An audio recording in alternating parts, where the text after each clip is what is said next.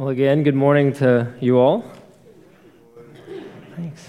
If, um, if you happen to be new here with us this morning and you don't know me or don't recognize me, my name's Tyler Miller. I'm the associate pastor here at Bethel. Uh, our lead pastor, Chris McGarvey, is away spending time with family around the holidays, uh, and I'm uh, privileged and blessed to be able to bring the word to you this morning.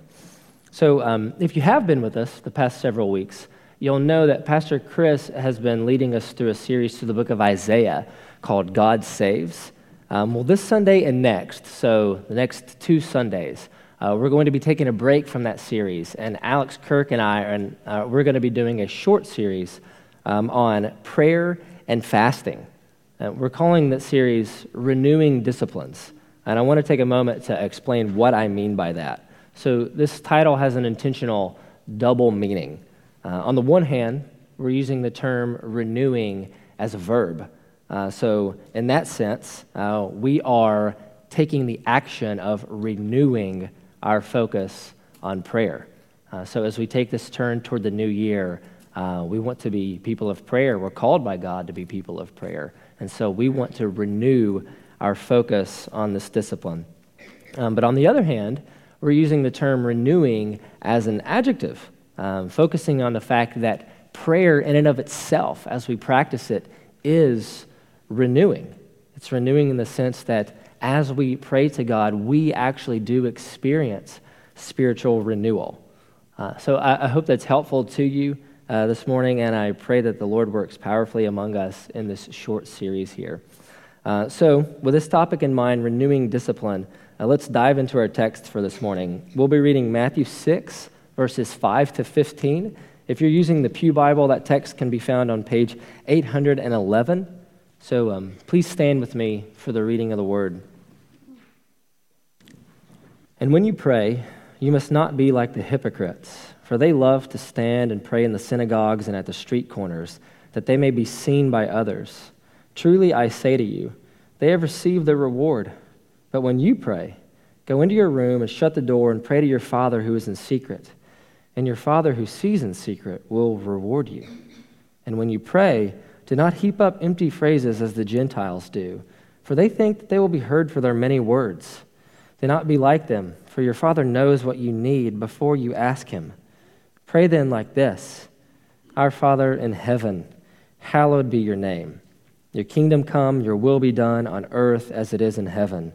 Give us this day our daily bread, and forgive us our debts, as we also have forgiven our debtors.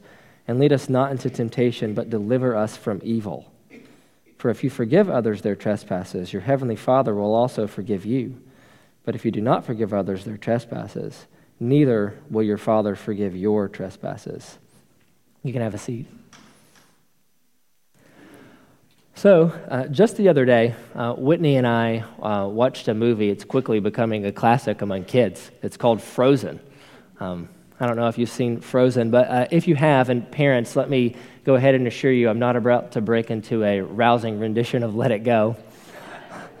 um, but if, if you have seen the movie, um, you probably know and, and love it. Uh, if you haven't seen the movie, uh, let me take a second to explain this to you. Uh, and I won't go into all the details, but just a few plot points that can help us, uh, I think, help illuminate our text this morning.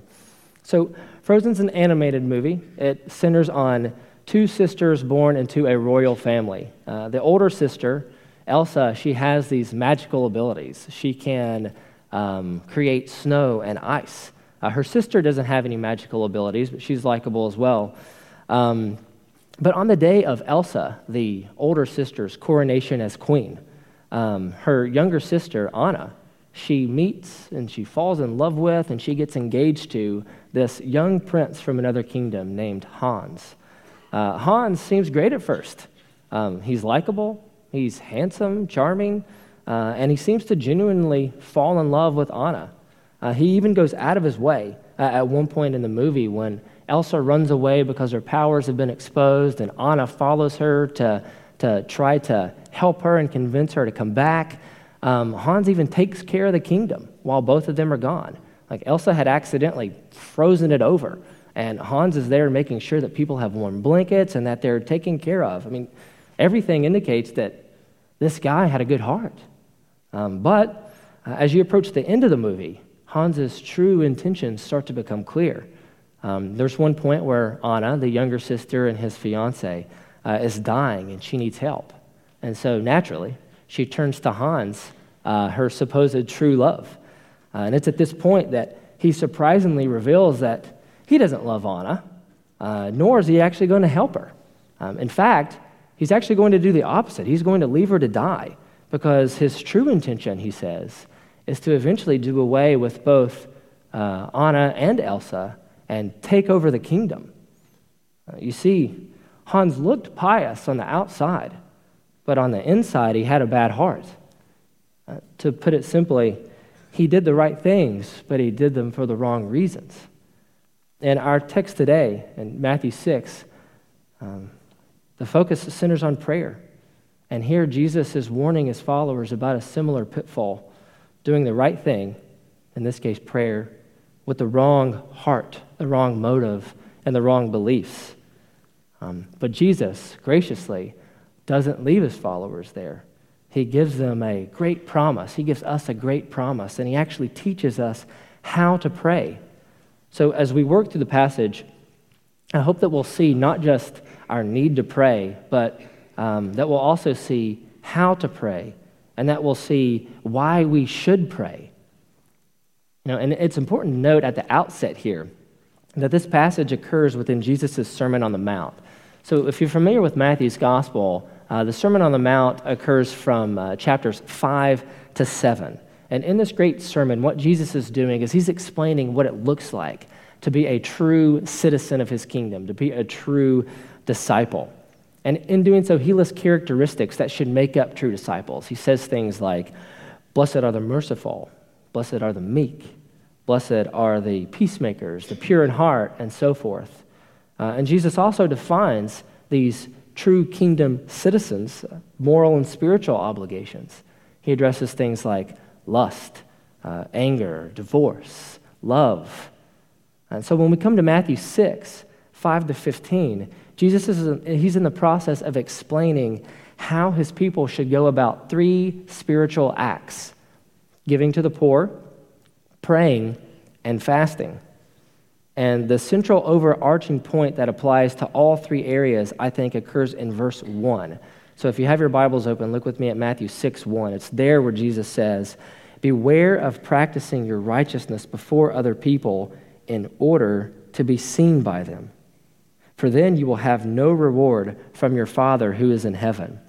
Now, Jesus isn't saying there that performing these acts, giving to the poor, praying, and fasting, makes a person righteous.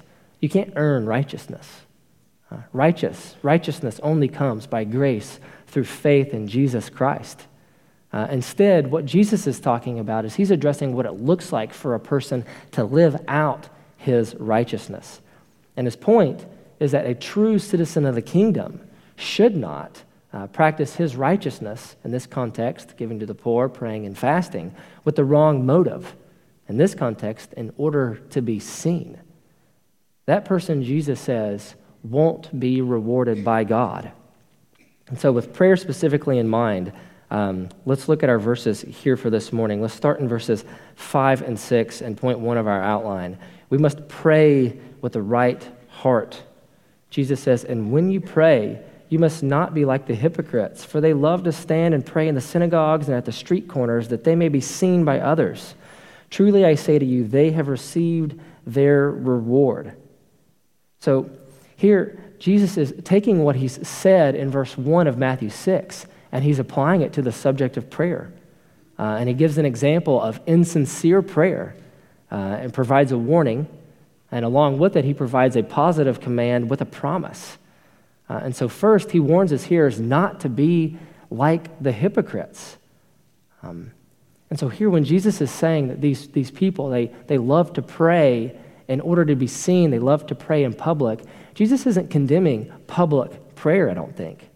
In fact, just a few chapters past this one, in Matthew 11, 25, and 26, Jesus himself prays out loud in front of others. So instead, rather than condemning the act of praying in public, uh, Jesus is condemning the act of praying in public in order to be seen. Listen to one commentator, Daniel Doriani, reflect on this. I think this is helpful. He says that these hypocrites, they love to stand, quote, they love to stand and pray during public worship, crafting elegant phrases to express lofty thoughts. They hope to impress the gathered assembly with their piety. Hypocrites also love to pray outside on the street corners. By custom, pious Jews living in Jerusalem were supposed to stop, drop, and pray when a trumpet blew in the temple for the daily afternoon sacrifice. The hypocrite was pleased to find himself in a public place then, so all would see him fall to his knees and pray. End quote. So Jesus is warning his followers about the heart that prays in public in order to be seen. And the reason for the warning, the reason he gives is significant. He says, Truly I say to you, they have received their reward. You see, praying in order to be seen results at best in an earthly reward, the praise of men. But that's not the kind of reward that we should want. That's not the kind of reward that Jesus calls us to. Um, this is like what Jesus mentions uh, later on in this chapter, in chapter 6, when he contrasts treasure on earth with treasure in heaven. There he says, not to lay up treasure on earth where moth and rust destroy and where thieves break in and steal. Why would you want to do that? Why would we do that? Why do we do that? That treasure is fleeting, it's not going to last, and it can't ever satisfy us. It's a broken cistern that can't hold any water. So Jesus is graciously here pointing us towards something so much better, toward a heavenly treasure, a better way. So he commands his disciples to pray to God in secret. Uh, so look at verse 6. He says, But when you pray, go into your room and shut the door and pray to your Father who is in secret. And your Father who sees in secret will reward you. So while the reward here isn't specified, I think what Jesus is referring to, at least, refers to the reward of God Himself, which will ultimately be realized by the true disciple when he uh, sees God in heaven, when he dwells with God forever and ever in heaven. That's the reward. God's the reward. I think this makes sense in the context of this passage and in the Sermon on the Mount as a whole. Remember that in the Sermon on the Mount, Jesus is explaining what it looks like to be a true disciple in his kingdom. Um, and uh, here, he's warning that the hypocrite, the hypocrite's not concerned with God's glory. The hypocrite wants the praise. And so he prays in public in order to be seen. That person cannot, person should not, uh, expect to get God in the end. How could he? He never wanted God in the first place.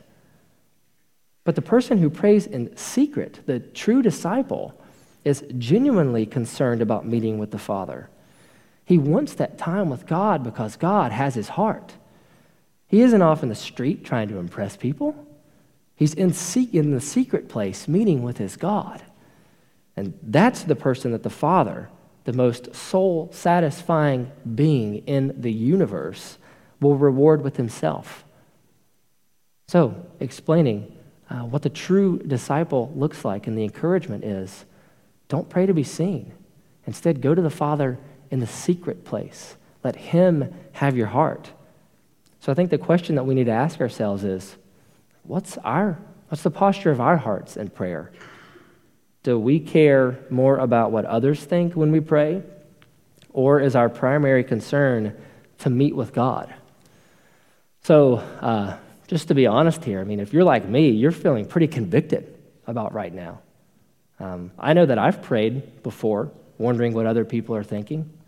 Uh, I know that I've prayed before, uh, hoping to pray well so that other people would think better of me, that I'm super spiritual or something. Um, that's sinful.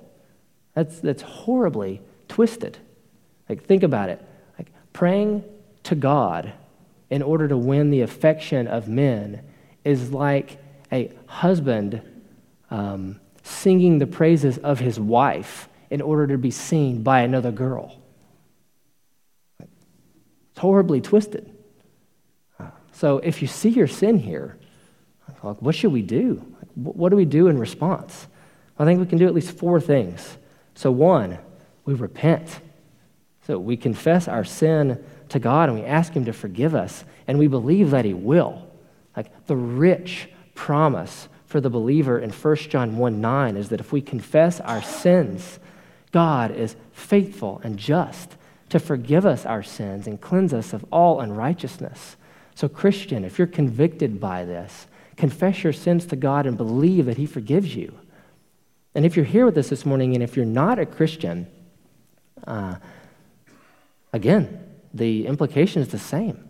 Repent, turn to God, and trust Him to forgive you. Confess your sin to Him and cling and hope to Jesus. Trust Him as your Savior. So, one, repent. But two, as a Christian, remind yourself who you are in Christ. I think this is really important because I think sometimes when we see our sin uh, and we feel conviction, there can be a temptation to wallow, like wallow in it. We, we sit in despair and it's shame, and it's a despair and shame that we have a hard time getting out of. Um, but no, when we confess our sin to God, He forgives us. There's good reason for us to lift up our heads because God is the lifter of our heads. So remind yourself who you are in Christ. You're not righteous because of what you've done, uh, you're righteous because of what Jesus did. He succeeded where you failed. He never once prayed hypocritically. And what's more, he went to the cross and he died not only for your hypocritical prayers, but for every single one of your sins, past, present, and future. Your debt as a Christian has been paid in full because of Christ. Like, that's good reason to rejoice. That's good reason to see our sin, confess it, and move forward in hope. And so, three, with Jesus as your high priest, do what Hebrews 4:16 says, and with confidence draw near to the throne of grace that we may receive mercy and find grace in time of need. So ask God day by day to change your heart.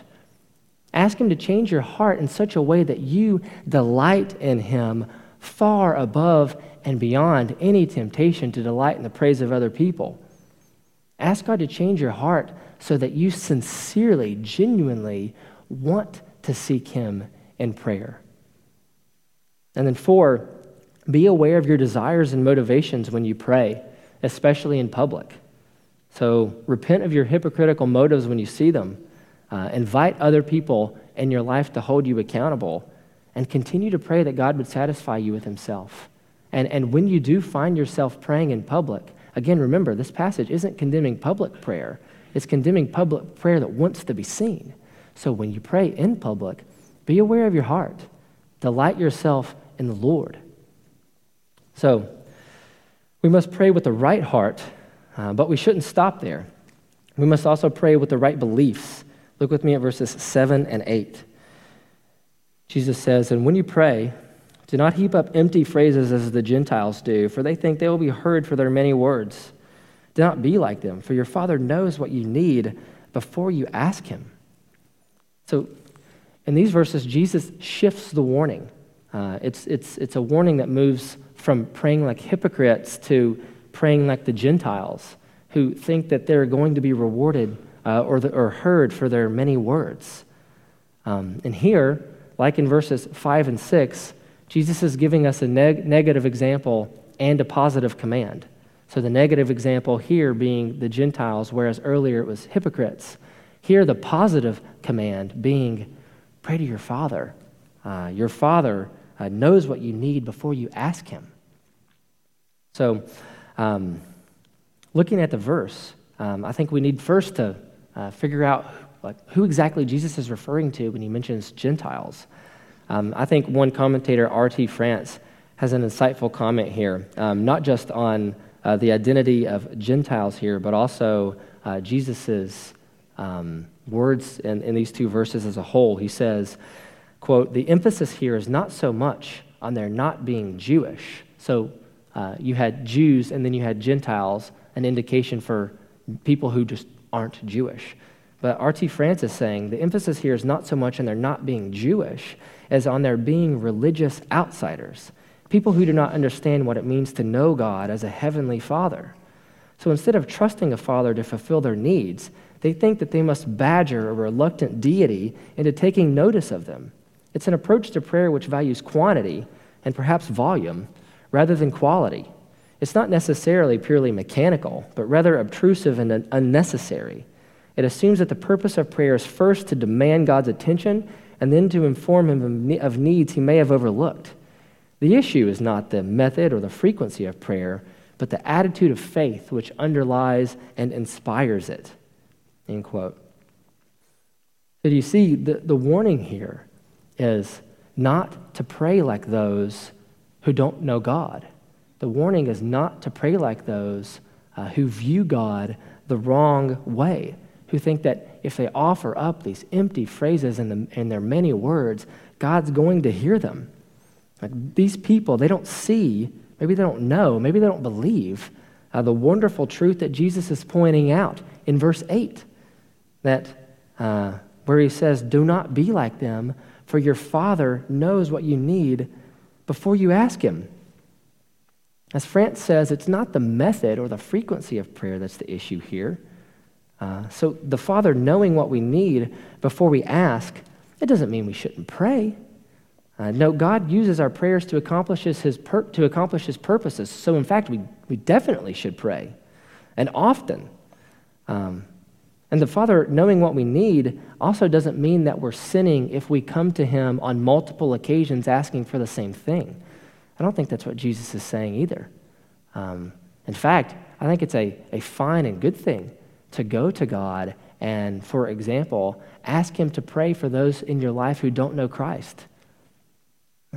If you have people in your life who don't know Jesus, and I'm sure all of us do, I think that we can pray to God regularly, daily, to save those people. I think that's a fine prayer to pray, and I don't think that's what Jesus is condemning here. So it's not the method or the frequency, as France says, of prayer, but it's the faith that underlies it. It's thinking that we have to somehow get God's attention so that He'll listen to us. Um, have you ever seen a child trying to get the attention of a parent who's having the conversation with somebody else. Uh, sometimes the, the child may behave well and may sit and wait patiently, um, but other times, uh, what's the child doing? Like desperately trying to get the attention of mom or dad, or pulling the pant leg, pulling the jacket. My son likes to take my finger and try to just pull me aside. Um, God isn't like that.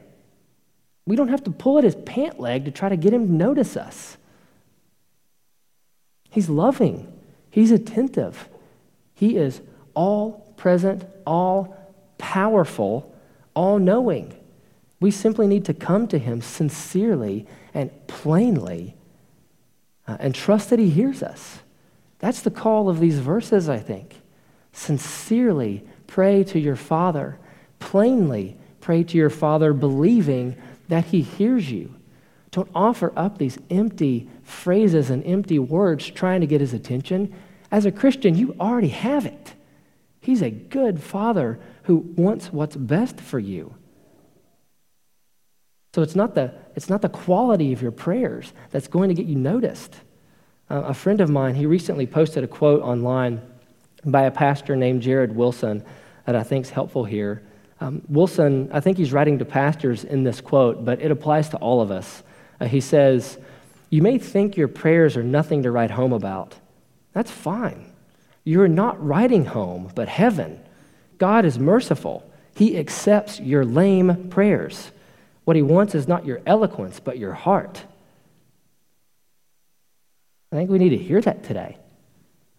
God is a good father who Jesus says later in the Sermon on the Mount in Matthew 7 7 to 11 who gives good things to those who ask him. Now, he may not always give us what we want, but he always gives us what we need. As John Newton so aptly puts it, he says, Everything is necessary that God sends our way. Nothing can be necessary that he withholds. So, we may not always get what we need, but God always, we may not always get what we want, but God always gives us what we most need. So, fight to believe that. Fight to believe that your Father is working for your good. He's making you more like Jesus. He's growing you in holiness. He's teaching you to depend on and trust Him.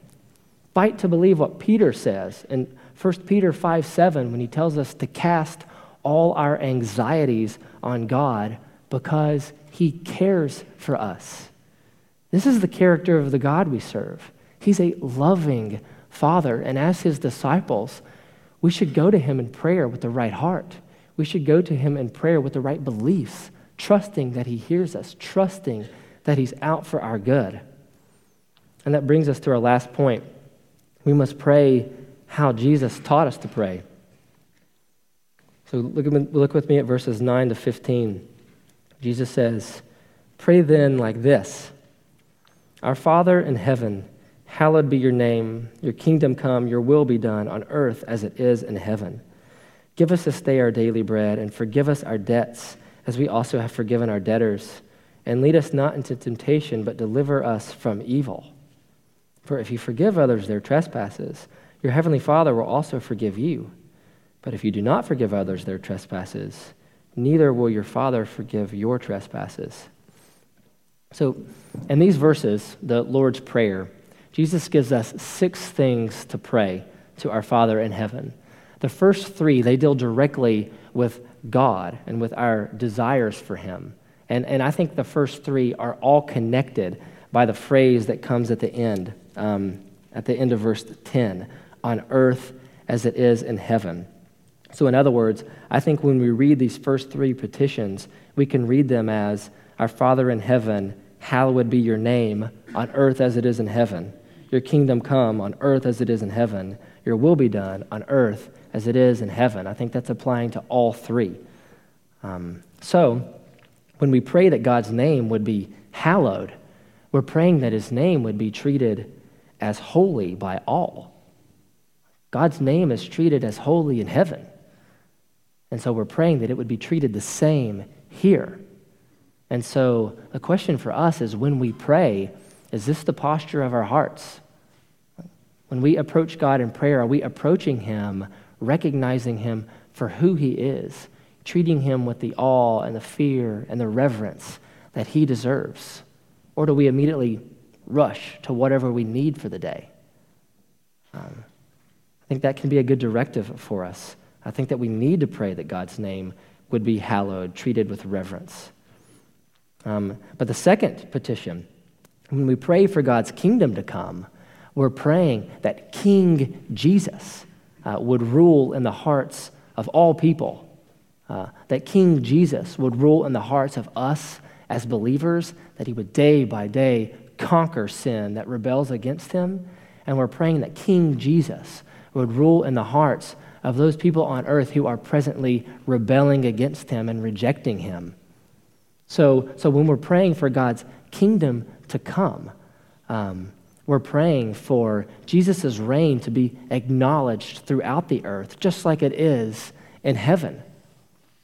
And so when we pray this kind of prayer, we can not only pray for each other and that God would help all of us to walk in obedience, to daily bow the knee to Jesus, but we can also, we should also pray for other people uh, we know who don't yet know Jesus to come to saving faith. You know, this is actually happening in our midst. Uh, I recently heard a story of um, a, a young man here who goes to Bethel. He's in our children's ministry. Most of you probably know him. His name's Justin Santa Maria. I recently read, read a story in an email of uh, Justin. He was having these communications with his, with his mom, I think, but with Neil and Cheryl Prentice, who are Bethel sent missionaries in Mexico. And Neil had made Justin aware that there was a boy that he was reaching out to who wasn't yet a Christian, and he had asked Justin to pray. Do you know what Justin did? He prayed. Like, he was praying for this kid. And as, as you watch the email thread, as I was reading through the email thread, um, there aren't many exchanges because it actually seems to happen pretty fast.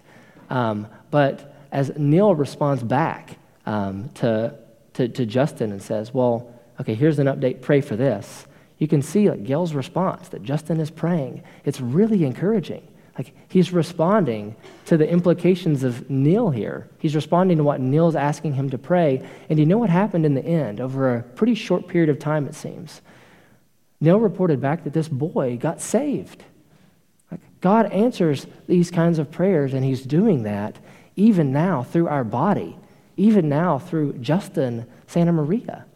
So let's learn from Justin here. Like, let's do this. If we're not praying for those in our lives who don't know Christ, let's start today. And let's pray for each other too. This third petition here, um, praying that God's will would be done on earth as it is in heaven. When we pray this, we're praying that everything that God desires and decrees would take place here on earth as it does in heaven. Um, so, for example, things like uh, the commands of the Lord, the law.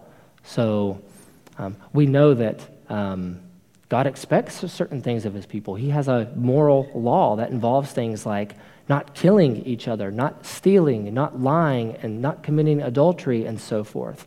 And we know by experience that that law isn't perfectly followed now. And so when we're praying for God's will to be done, this is part of what we're praying for that He would be followed, that His will would be fully accomplished here on earth and obeyed as it is in heaven. And so, do you see the content of these first three petitions? The content of the praying for God's name to be hallowed, the content of God's kingdom to come, and the content of praying for God's will be done. This is incredibly God and Christ centered. This takes the focus off of ourselves, and instead we're praying toward God. And, and remember the, the title of our sermon series here Renewing Disciplines. We're not only taking the action to renew our focus on prayer, but these disciplines, as we practice them, they renew us. So think about that in the context of these first three petitions. What do you think happens as we start to pray these kinds of prayers? As we start to pray for God's will to be done, for God's kingdom to come, for Jesus to save people? I think God changes us. He changes our hearts, He changes our motivations. He helps us to want Him, to see Him as the true supreme treasure. So, in that sense, prayer actually renews us, it's renewing. And so, I think that that provides us great reason to pray. Um, but let's, let's look at these last three petitions here in the Lord's Prayer. So, Jesus says, Give us this day our daily bread. Uh, I think here, uh, when we pray this, what we're praying for is that God would provide uh, for all of our daily needs.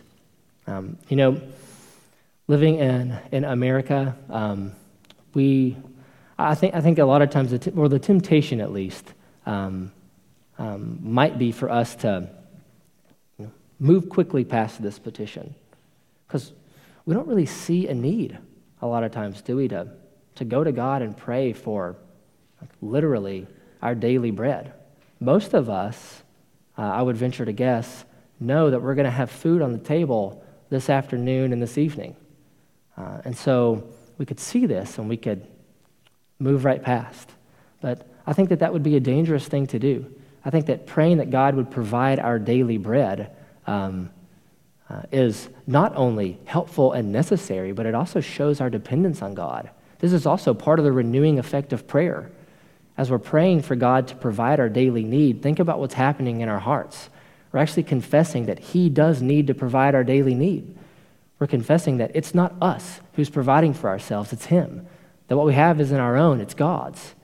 Uh, and so as that happens, we begin to be renewed. And I brought a few uh, resources that I want to recommend this morning because with this text, we're biting off a, a, a large chunk of Scripture. So much could be said about Matthew 6, 5 to 15. And so I actually want to recommend some resources that can, I think, help you as you uh, read and think further on this. And to this point, one of them is, is this book. It's called George Mueller Delighted in God. It's by a guy named Roger Steer. Uh, if you're not familiar with George Mueller, uh, he's, he's no longer alive, but George Mueller ran a large uh, orphanage. And George Mueller is known for being a man of great, sincere prayer. So it's no surprise that in the context of, of this message and in this passage, George Mueller might come up because he think, I think he provides a good example for us here. And this book is absolutely incredible. Like, this is a guy who has loads of mouths to feed uh, and who literally, like sometimes, doesn't know where the next meal is going to come from. He's, he's praying that God would provide their bread that day. And it's so encouraging to watch God come through. Um, you know, so, so don't read this book and expect, uh, necessarily expect that God always behaves in this way, that God always immediately answers our prayers, because I don't think that that's necessarily the case. Again, when we pray for those in our lives who don't know Jesus, sometimes that can take years for God to save them. Uh, or sometimes um, they may not come to saving faith in Christ. So, so don't read this book and think, oh, I want to be like George Mueller. If I pray, then my prayers are going to immediately be answered. No, read this book. I want to encourage you to read this book because I think that it can stir our affections for God and it can stir our affections for prayer, seeing just how God does and often works, uh, especially in the life of this man. So, this is a very, very good book. Um, and if you want to take a look at it and maybe um, jot some stuff down about it so you can find it later, feel free to grab me after the service. So, we need to pray that God would provide all of our daily needs, but we also need to pray that God would forgive us daily for our sins. That's the next petition here in the Lord's Prayer. Um, we're praying that He would forgive us our debts as we also have forgiven our debtors. So, quickly, notice two things with this request. So, one, as believers, um, we're asking God for forgiveness daily, not in order to be made righteous over and over again daily. Um, no, we're already righteous in Christ. So when we're praying this prayer, when we're asking God to forgive us for our sins on a daily basis, we're asking God to forgive us for these daily sins because they disrupt our fellowship, our communion with Him. Uh, and so, in, in, a sense, when we are asking God to forgive us for our sins, yes, we are asking Him to forgive us for a debt, but we are returning back to Him. We're the wandering sheep who's running back to our Father and sitting at His side. So, we need to confess our sins daily to Christ. But notice, too, that this request for forgiveness is actually related to our forgiveness or lack thereof of other people. So, it's not saying that God forgives us because we forgive other people. Um, rather, I think it's communicating the truth that if we really are in Christ, if we really are true disciples, we will be forgiving people. So if we're not forgiving toward others, then we have no confidence that we're in Christ, and therefore no assurance that God is forgiving us when we ask Him. And so the uh, implication of, of praying uh, this prayer here is that we're um, praying for God daily to forgive us for our sins, but we are also recognizing our great need and being forgiving toward other people. Again, do you see how prayer is renewing? We're asking God to forgive us for our sins. That's daily reminding us of our need. And so then when other people sin against us, we are more prone to forgive them because we know our great need and we know how much we've been forgiven by God. So prayer has this renewing effect. And then the last petition of the Lord's Prayer. Uh, this asks the Father not to lead us into temptation, but to deliver us from evil. I love the way that um, Daniel Doriani puts this as well. He says, The third petition proceeds logically from the second. The man or woman who is free from the guilt of sin also wants relief from its tyranny. The previous petition asked for release from the guilt and penalty of sin. This one seeks release from its power and corruption. So we're praying to God, our good Father, to keep us from sin. We're praying to God, our good Father, to keep us from temptation when we undergo trial. And so pray this prayer believing that God will answer. And pray this prayer taking the steps yourself to avoid temptation. So, let's take a step back for a moment and consider um, where we've come in this passage. You know, one thing that, that we've passed over is that I think, I think Jesus assumes that his disciples are going to be praying. And I think it's evident in these verses. So, three times in verse 5, in verse 6, and in verse 7, Jesus uses the phrase, when you pray. It's assumed. It's assumed that true disciples are going to be praying. Uh, the content here is not whether or not we should pray, it's, It's how we're praying. It's the motive behind our prayers. It's the content of our prayers. Um, the fact that prayers are occurring is assumed by Jesus. Uh, so I think this week, let's respond to that call. Let's renew our focus on prayer.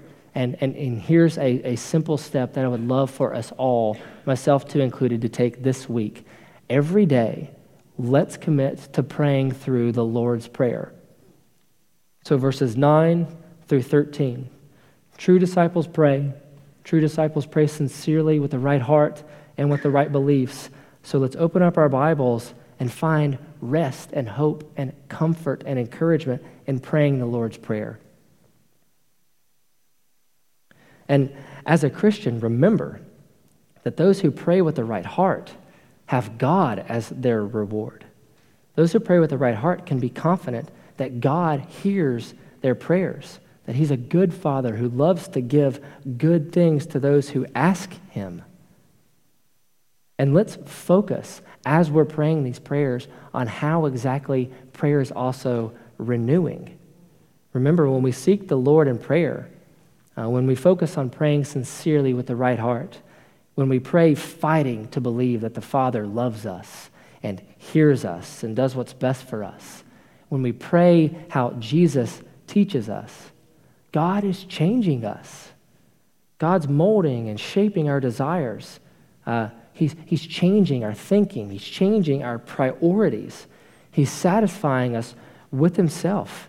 He's teaching us to trust Him.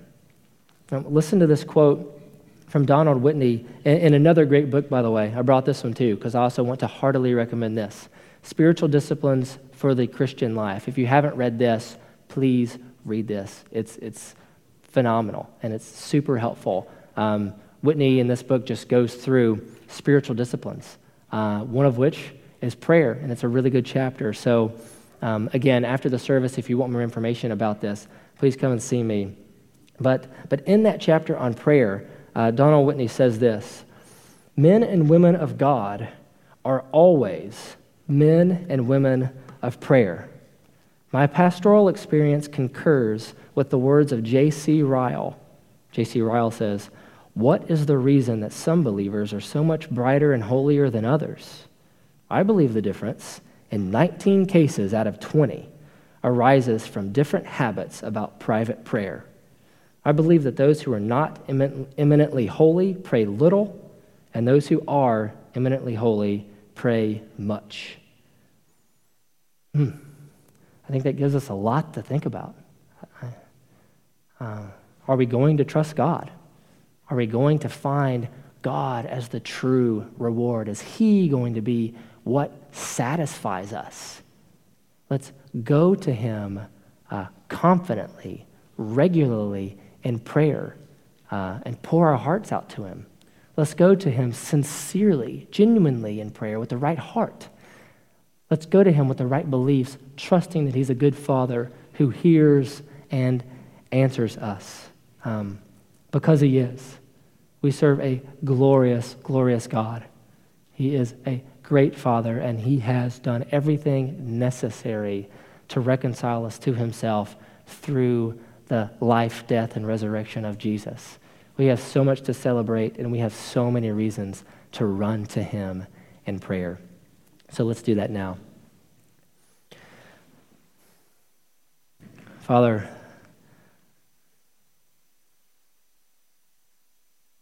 you are wonderful. You are awesome. Uh, and God, we're just, uh, we're amazed that um, you love us, at how you love us, at how you showed your love for us, and that while we were sinners, Christ died for us.